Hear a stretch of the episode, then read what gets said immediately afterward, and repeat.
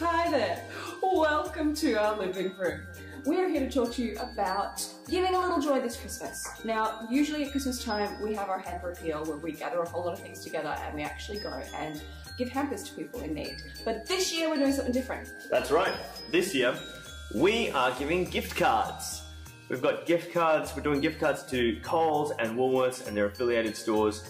So we thought this morning that we would talk to you a little bit about what you could possibly get, what a family could get with a gift card. So the first amount that you can get is you can spend $10, and $10 kind of gives a moment. It's like really good cheese and crackers and sitting outside in summer and just having a moment to breathe. That's what you're giving with $10. So good, yeah. We had that good cheese the other day, didn't we? That was so good. It was for this. We ate it. Oh, I was supposed to be holding it up now, right? Yeah, that makes sense. That makes sense. It was really good cheese, though. It was like $9 cheese, and it was like... It was a great moment.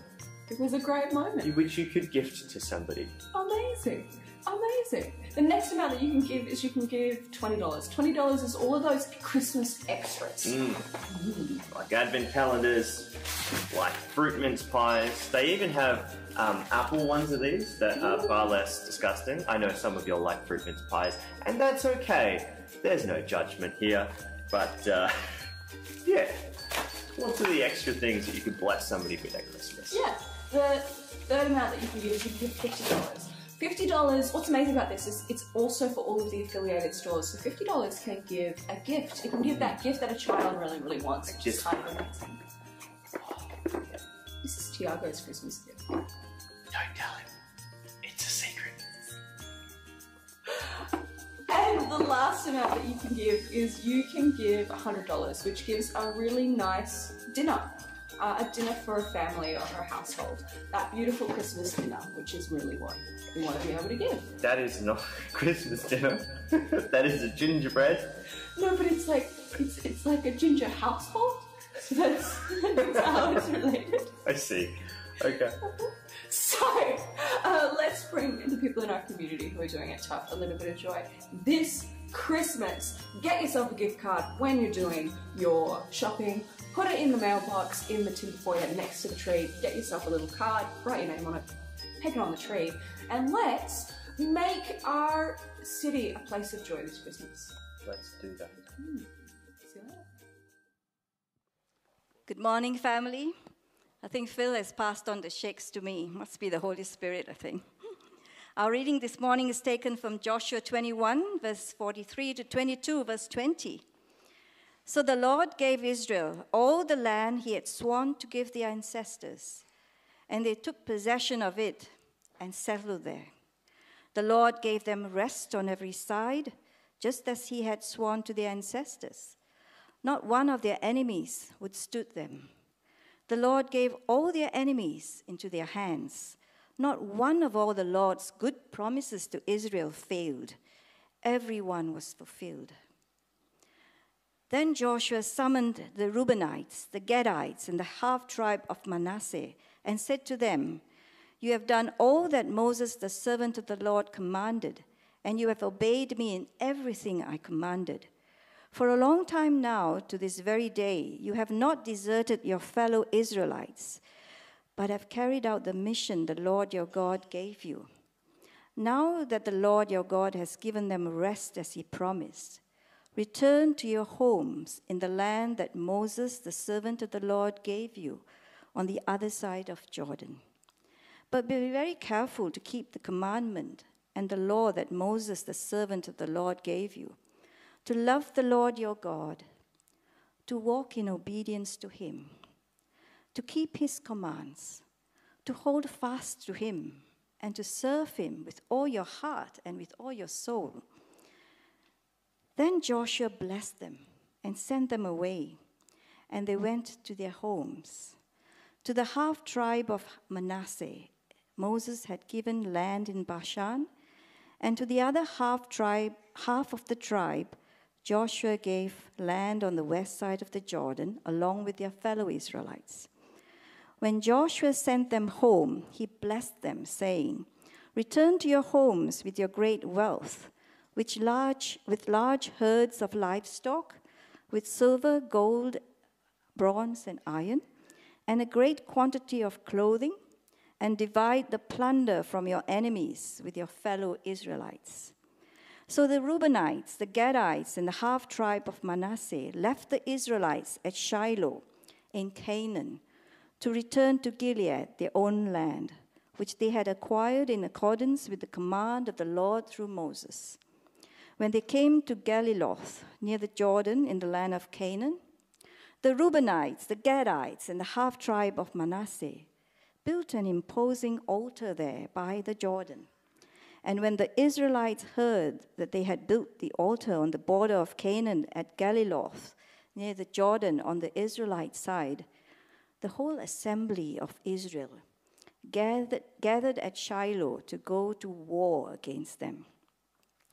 So the Israelites sent Phinehas, son of Eleazar, the priest, to the land of Gilead. You can stop, because that's for me. All right. To Reuben, and thank you. Thank you. Thank you so much, Esther. I just had to stop her because she was giving away the punchline. And I wanted to just leave it there for a moment, and with those tribes leaving to go home, because that was a lot, and I thank you very much, because that was so much reading to do. So thank you, Esther, for that. Do you love that our church has a cafe? I love that our church has a cafe. I have a young friend, and she tells me this story about going to a new church for the first time. Hang on, I'm stuck. I'm not going to stand there. About going to a church, and I think this church must have had a cafe alongside of it too, because she says to me, Yvette, I started to get really annoyed when young couples would come in and they were late to church. We'd already started. And not only that, but they're like holding a cafe buzzer. And she said, I was like thinking, like, you're already late and you've stopped on your way in to order coffee. And she said, like, what are they going to do, like, when their buzzer goes off? You know what I'm talking about, right? You get that when you go to a cafe and you put it on the table where you went, and it goes off and it gives you a fright. So what are they going to do when their buzzer goes off? They're going to leave the service and go out and collect their coffee? And she said, you know, she started kind of making assumptions about them, about their worship before God, based on the fact that they thought coffee was more important than coming and singing and praising and worshipping. And then a little time had gone by, and she decided that it was probably good to start checking her daughter into the crèche. So they go in for the first time, and they're settling their daughter, and they fill in some paperwork.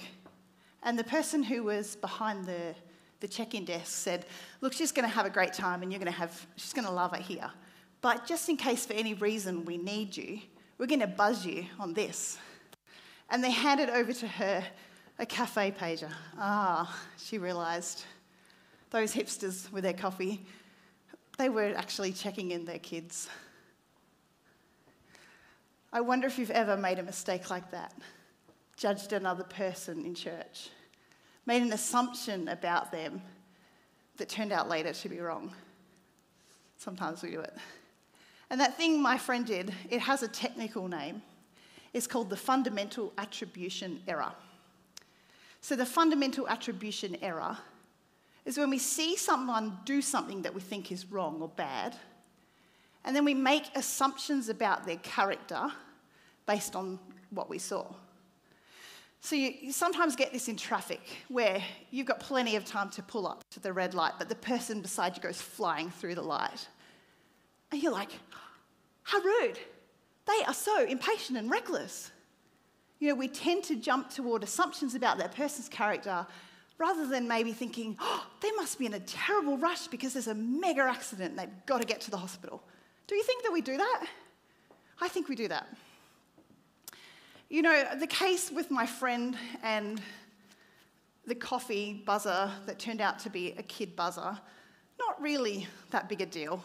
You know, she was very kind of humble as she told me about that. You know, she admitted her mistake sheepishly, and no harm came. But sometimes this habit of attributing poor motives or poor character can have much more significant outcomes. Sometimes it can lead to divisions in friendships, in marriage, in workplaces, and in Christian community. My message today is a continuation in our series on our vision statement to be flourishing communities of hope. And today we're going to talk about the communities part. Why communities and not community? Because we're made up of so many communities here at Carey, aren't we? Schools and our cafe, and I mentioned that Jump. We've got 2 campuses of our church, 2 colleges, lots of communities that make up flourishing communities of hope. So we're going to take a look a little more into Joshua 22, the story that Esther read for us. And we're going to look at the story of the fundamental attribution error that nearly resulted in the genocide of 2.5 people groups.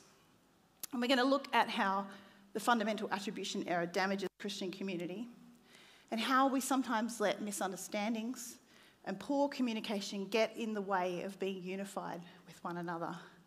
But before I do that, let's pray. I'm not going to step out there again because I won't be able to get back.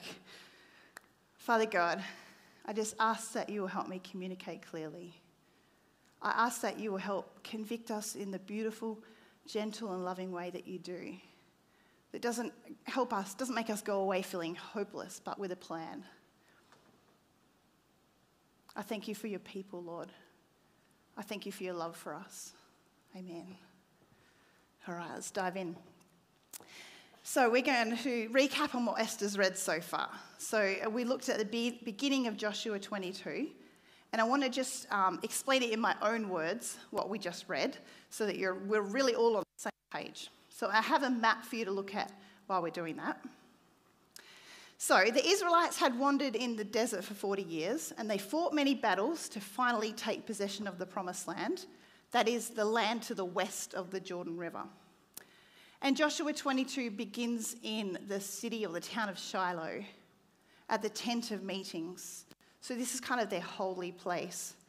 And the allotment of land for the people of Israel had just drawn to a close, and each tribe had been given the portion of land that they were to inhabit, live on, build their homes and make their lives. And then Joshua turns his attention to the half-tribes of Manasseh and to the tribe of Reuben and Gad. The story had told us earlier, back in Numbers 32, that those tribes, those last 3 tribes, they'd already been given the land that they were to settle on. So they had already asked, could they settle in Gilead? Because the pastures there were really good. And so as they're passing through this land, they're like, that's our land, we'd love to be there. And Moses had said to them, yes, you can have that land, but you must carry on fighting with us. If you remain loyal and you help us get into the promised land, then we'll send you back there. And so they weren't to go back there until they'd won the battle. And so then what we've read this morning is that the fighting is over, the promised land has been taken, all the tribes are settled, and the half-tribe of Manasseh, the tribe of Reuben and Gad, have that opportunity now to return home. And they're going home to their wives and their children. They're going home to their non-fighting men. They're going home to people that they haven't seen in quite some time. So this is a time for celebration for them, this big assembly, this meeting. And I imagine it's quite a nice moment for them all. In front of what Joshua calls their fellow Israelites, they're praised as faithful. They're given permission to return home to their families with all the spoils of war to share amongst their people. The story has a really happy beginning. They'd been faithful to God as they promised Moses they would, and they received their reward for keeping that promise. But then what happens next? On the way home, just before they cross over the Jordan River, the Reubenites, the Gadites, and the half-tribe of Manasseh build a really big altar, an imposing altar, a stone structure. The narrator doesn't tell us why. They just build a really big thing. And when the other tribes hear about this altar, they start to get worried. They know what's happened. The altar has been built. But what is it that they've done? What have Reuben and Gad and the half-tribe of Manasseh done here? Why have they built this thing? And then they assume the worst. They get themselves really worked up, being worried and scared, and before we know it, they're planning to go to war. Why were they so angry at their fellow Israelites that they'd go to war against them? I think they were afraid of what the altar meant. Their interpretation of the altar was that the tribes that had been sent out had already started worshipping and sacrificing to false gods, and they were afraid. Had they turned away from God so soon? That's obviously what the assembly had assumed. And if this is the case, that's really bad news, because they've seen before what happens when part of the family of God is disobedient toward God. It affects the whole family of God, so it affects them. When part of the family is unfaithful, the whole family suffers. Fortunately for everyone, the Western tribes send a delegation, a little group of people to go ahead of them and check out before they go to war what actually is going on here. So the story continues with the response of the accused. And I'm going to read again from 21. Then Reuben, Gad, and the half-tribe of Manasseh replied to the heads of the clan of Israel, "The mighty one, God, the Lord, the mighty one, God, the Lord, he knows. And let Israel know, if this had been in rebellion or disobedience to the Lord, do not spare us this day. If we have built our own altar to turn away from the Lord and to offer burnt sacrifices and grain offerings, or to offer sacrifice fellowships on it, may the Lord himself call us to account. No, we did it for fear that someday your descendants might say to ours, what do you have to do with the Lord, the God of Israel?" I really like their response so far. It's humble. No, we didn't do it for that reason, and may God deal with us if we had, but we didn't. They're humble and they're quite insistent, aren't they? "The Lord has made the Jordan a boundary between us and you, the Reubenites and Gadites. You have no share in the Lord." That's what they think they're going to say. "So your descendants might cause ours to stop fearing the Lord.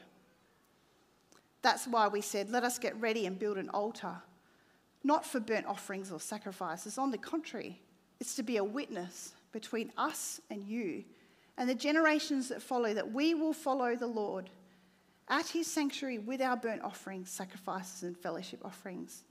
Then in the future, your descendants will not be able to say to ours, you have no share in the Lord.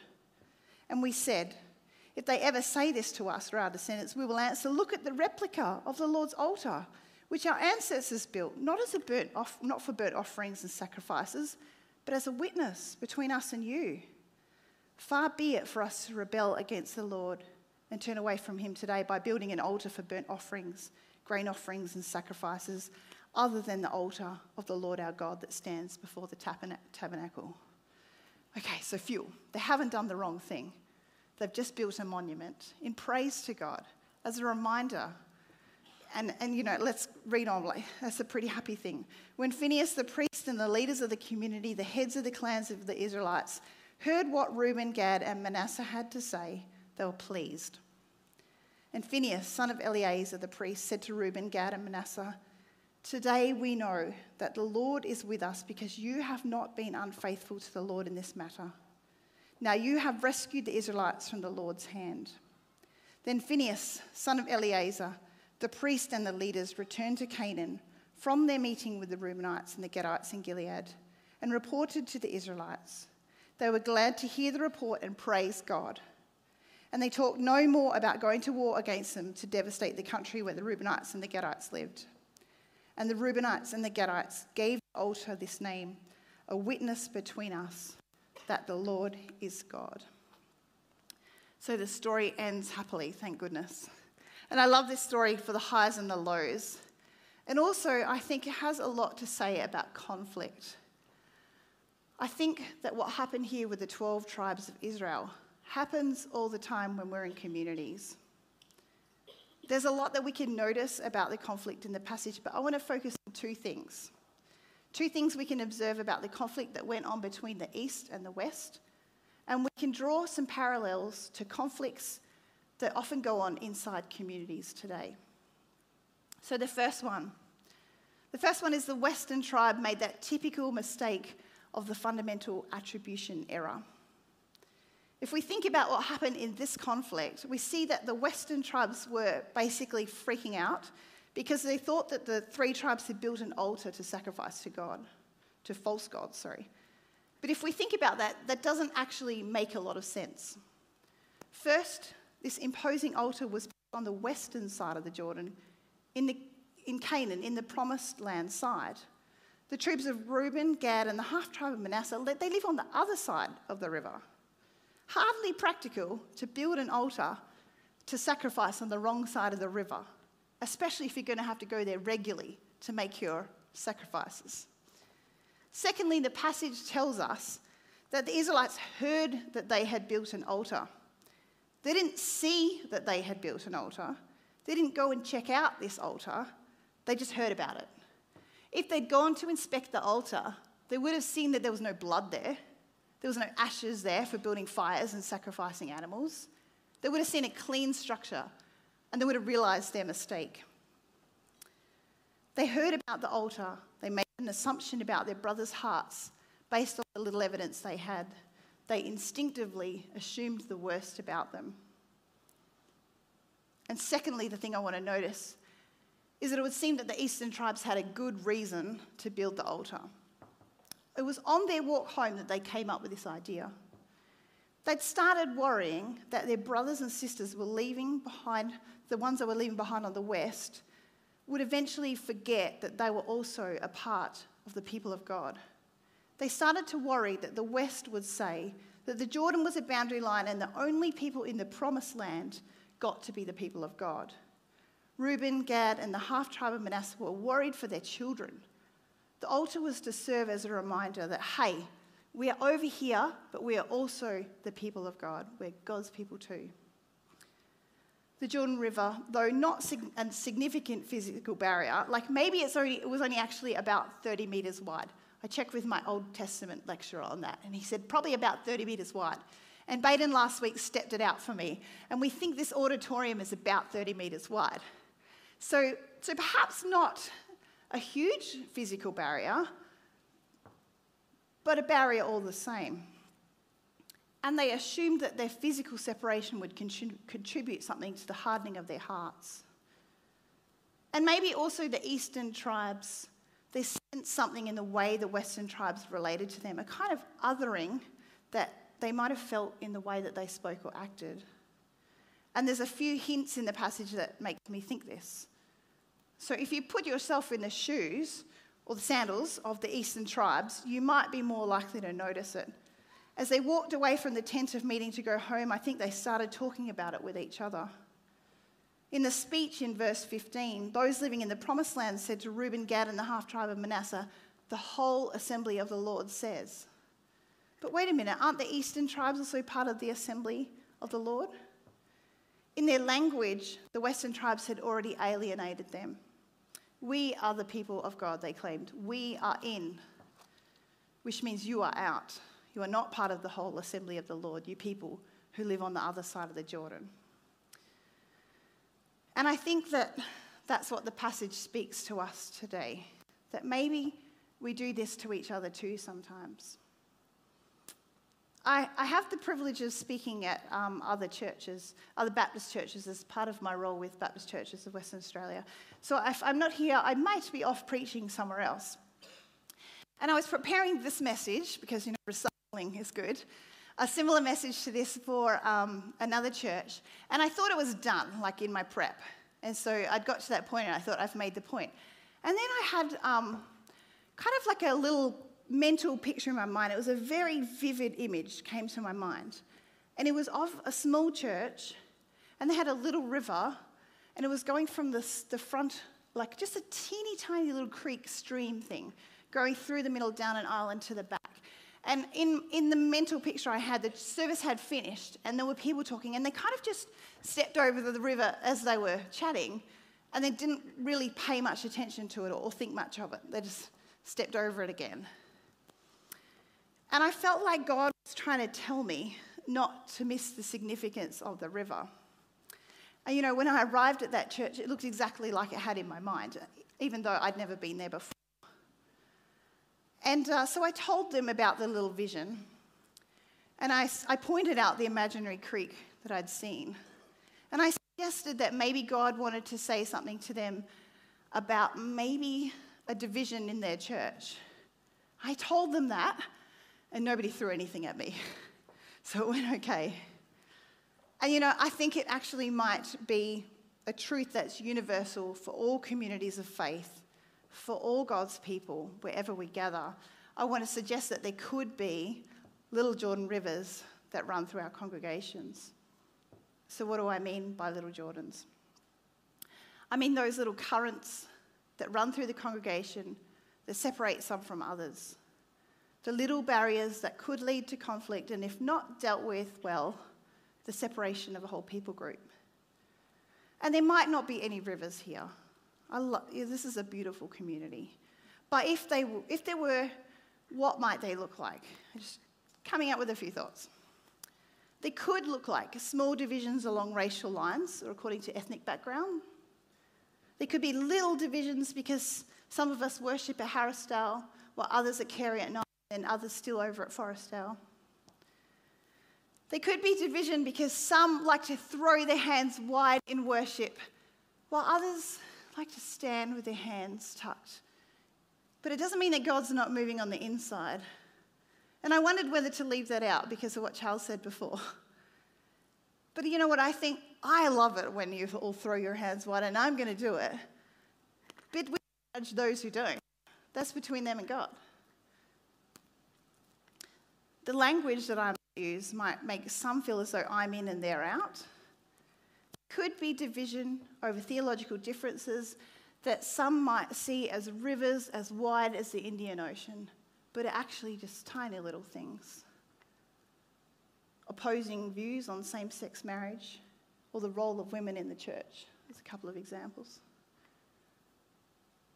This passage reminds us that unity in the body of believers is essential.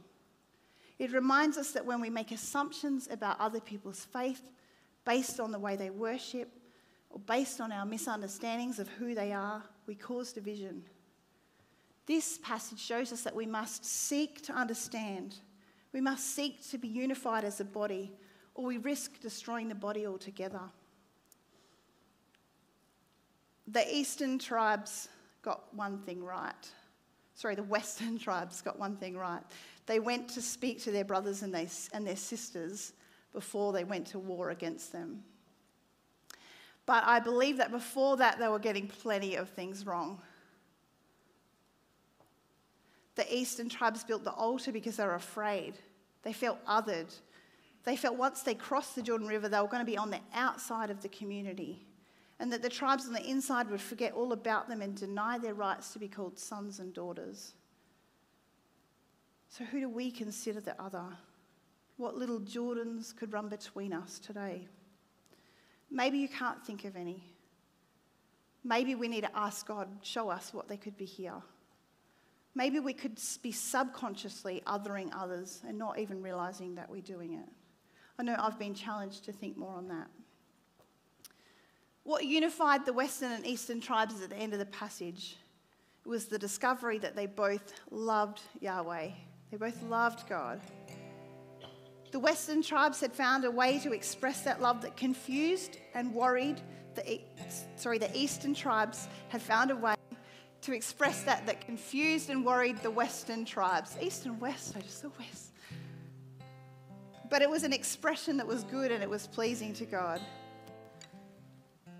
We can learn from this that diversity in the way we express our love for God is okay.